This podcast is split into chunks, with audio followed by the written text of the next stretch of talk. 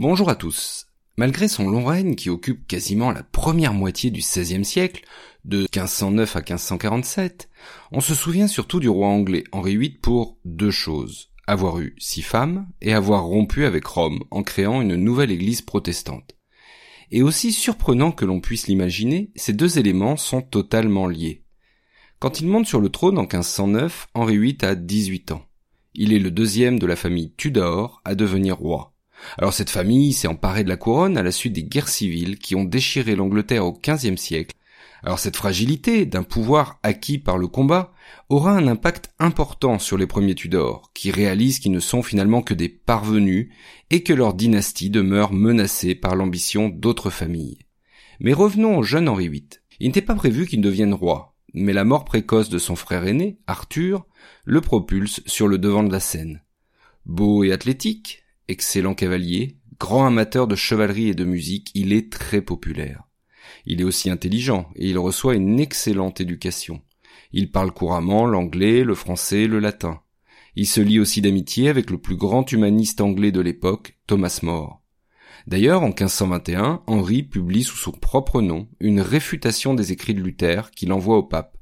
Celui-ci lui octroie en retour le titre de Fidei Defensor, défenseur de la foi, un titre que tous les rois anglais vont conserver par la suite et gravé sur leur monnaie. Aujourd'hui encore, on le trouve avec les lettres FD sur les pièces anglaises.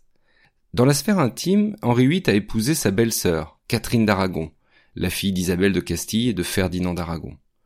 Mais le frère d'Henri étant décédé, il fallait absolument pour l'Angleterre conserver l'alliance espagnole. Normalement, ce type de mariage avec un membre de sa famille n'est pas autorisé, mais le pape accepte de bonne grâce de donner une dispense. Catherine a six ans de plus qu'Henri, mais malgré le caractère arrangé, les premières années de mariage sont heureuses. Mais Catherine, en princesse espagnole, a été élevée dans une foi profonde. Elle se lève à quatre heures du matin pour s'agenouiller faire ses prières.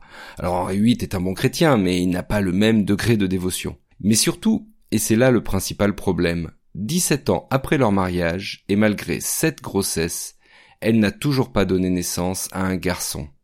Et maintenant qu'elle a 41 ans, il est désormais peu probable qu'elle le fasse.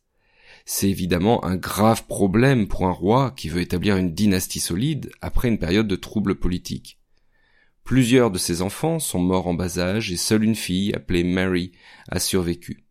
Et parallèlement, de nombreuses jeunes femmes tournent autour d'Henri. Alors elles sont souvent poussées par leur famille, qui espèrent les placer dans le lit royal pour en obtenir des avantages, voire une ascension sociale. Une d'entre elles a réussi à captiver le roi, qui en est tombé follement amoureux. C'est la sœur de Mary, la maîtresse actuelle du roi, et elle s'appelle Anne Boleyn. Et pour elle, Henri VIII va entraîner l'Angleterre dans une crise majeure. C'est ce que nous verrons au prochain épisode.